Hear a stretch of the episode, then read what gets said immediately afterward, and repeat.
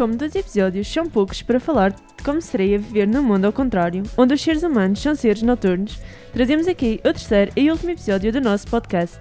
Olá a todos, eu sou a Matilde. E eu, o André. E somos da Escola Básica e Secundária com Pré-Escolar da Calheta. E vamos assim continuar a explorar este mundo de pernas para o ar. Acabamos de sair das férias da Páscoa, mas já só penso nas de verão. Ainda por cima, o verdadeiro verão está de volta. Já tinha saudades das marchas, das festas populares, dos arraiais... Como achas que tudo isto seria no nosso mundo pernas para o ar? Achas que haveria muita diferença? Agora em maio temos a Festa da Flor e em junho as marchas. Mas, agora que penso, acho que haveria uma diferença em relação ao que estamos habituados. E que diferença seria essa? Os trajes. Ah, pois é. As marchas normalmente decorrem de noite e a Festa da Flor durante o dia. Mas no nosso mundo ao contrário, estes eventos seriam trocados.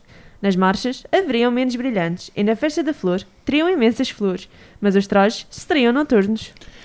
E por falar em festas populares, o São João deveria ter uma dose reforçada de sardinhas, pois como não podem obter vitamina D pelo sol, teriam de obtê-la por outros meios. E o tipo que o mergulho de São João à meia-noite seria ao meio-dia. Imagina o quão refrescante seria esse mergulho para estas pessoas que não estão habituadas ao calor do dia. Mas do que eu tenho mesmo saudades é da praia. Tenho uma pena das pessoas neste mundo ao contrário, uma vez que não conseguiriam aproveitar a praia, pois o período delas estarem acordadas é durante a noite. Mas sendo assim, acredito que acordariam mais cedo durante as férias para poderem aproveitar o calor do final da tarde. Para mim é mais estranho pensar em acordar mais cedo ainda nas férias do que os seres humanos serem noturnos. No entanto, como eles não estão habituados ao sol, teriam que carregar consigo muito mais protetor solar e óculos de sol devido à falta de hábito com o excesso de luz solar.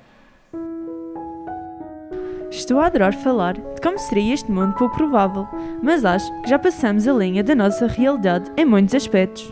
No entanto, acho importante falar sobre isto, porque de certa forma conseguimos notar que certos aspectos da nossa vida, como o simples hábito de ir à praia, no verão, seriam inconveniente para estas pessoas, enquanto que nós tornamos estas idas como garantidas. E, de certa forma, ainda bem que não somos seres noturnos, porque o mundo seria ainda menos sustentável, uma vez precisaríamos de mais energia e haveria uma necessidade muito maior de utilizar energias renováveis, visto que os nossos recursos naturais iam acabar muito mais rápido. Por isso, façam como nós e de vez em quando parem para pensar em algo pouco provável e talvez, só talvez, descubram alguma forma de deixar o mundo melhor do que o encontraram.